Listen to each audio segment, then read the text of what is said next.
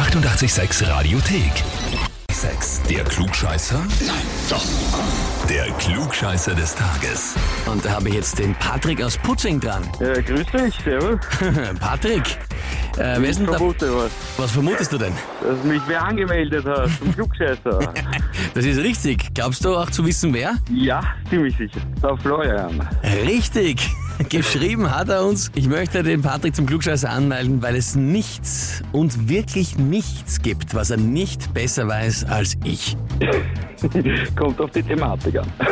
Bis jetzt muss ich mal sagen, das könnte heißen, du weißt viel oder der Florian sehr wenig. Ja, ich meine, das, das kann man Nein, jetzt... das, das stimmt so nicht, aber es kommt auf den Themenbereich. Ah, wo bist du Experte? Ja, also wo ich nicht Experte bin, das weiß ich. Das werde ich jetzt nicht verraten, weil dann kommt vielleicht die Frage...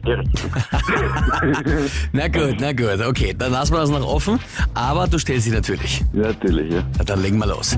Und zwar, heute am Todestag von Alfred Nobel werden ja die Nobelpreise verliehen.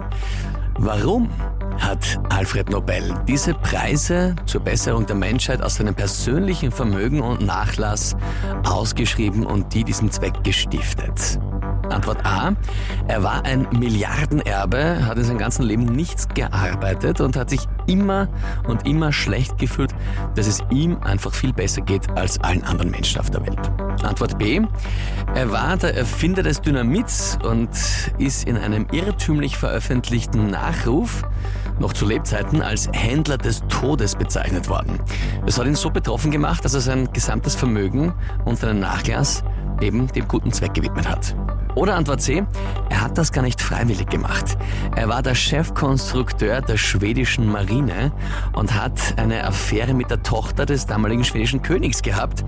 Als Strafe hat der König veranlasst, dass sein Vermögen und sein Nachlass gestiftet werden. Hm. Ich glaube, es war das mit dem Dynamit. Du glaubst, das war das mit dem Dynamit? Ja. Würde das der Florian auch wissen, glaubst du? Äh, er würde es, glaube ich, eher wissen als ich. Ah, es wäre eher sein Gebiet? Ja. Naja, Patrick, ich muss dir sagen, ob es der Florian wissen wird oder nicht, weiß ich so nicht, aber du hast es gewusst. Vollkommen richtig. Und zwar Alfred Nobel eben das Dynamit erfunden, ein unfassbares, unermessliches Vermögen damit gemacht natürlich, auch vor allem für friedliche Zwecke viel Bau, aber natürlich auch in der Rüstungsindustrie. Und eben, er hat das gelesen damals, das war zu früh äh, veröffentlicht und er hat gesagt, Händler des Todes hat ihn wirklich wahnsinnig betroffen und dann hat er eben gemeint, okay, er will nicht, ja. dass irgendwann über ihn gesagt wird oder als Einziges gesagt wird, er ist Händler des Todes und hat deswegen die Nobelpreise ausgeschrieben. Für dich jetzt nicht gerade der Nobelpreis, aber zumindest, aber zumindest der Titel Klugscheißer des Tages, die Urkunde dazu und das hat kein Nobelpreisträger, das berühmte achtundachtzig Komma sechs Klugscheißer-Häferl. Ja, das, das war super. Das brauche ich gleich für mein Büro, damit alle Bescheid wissen. Ja, genau so soll es sein.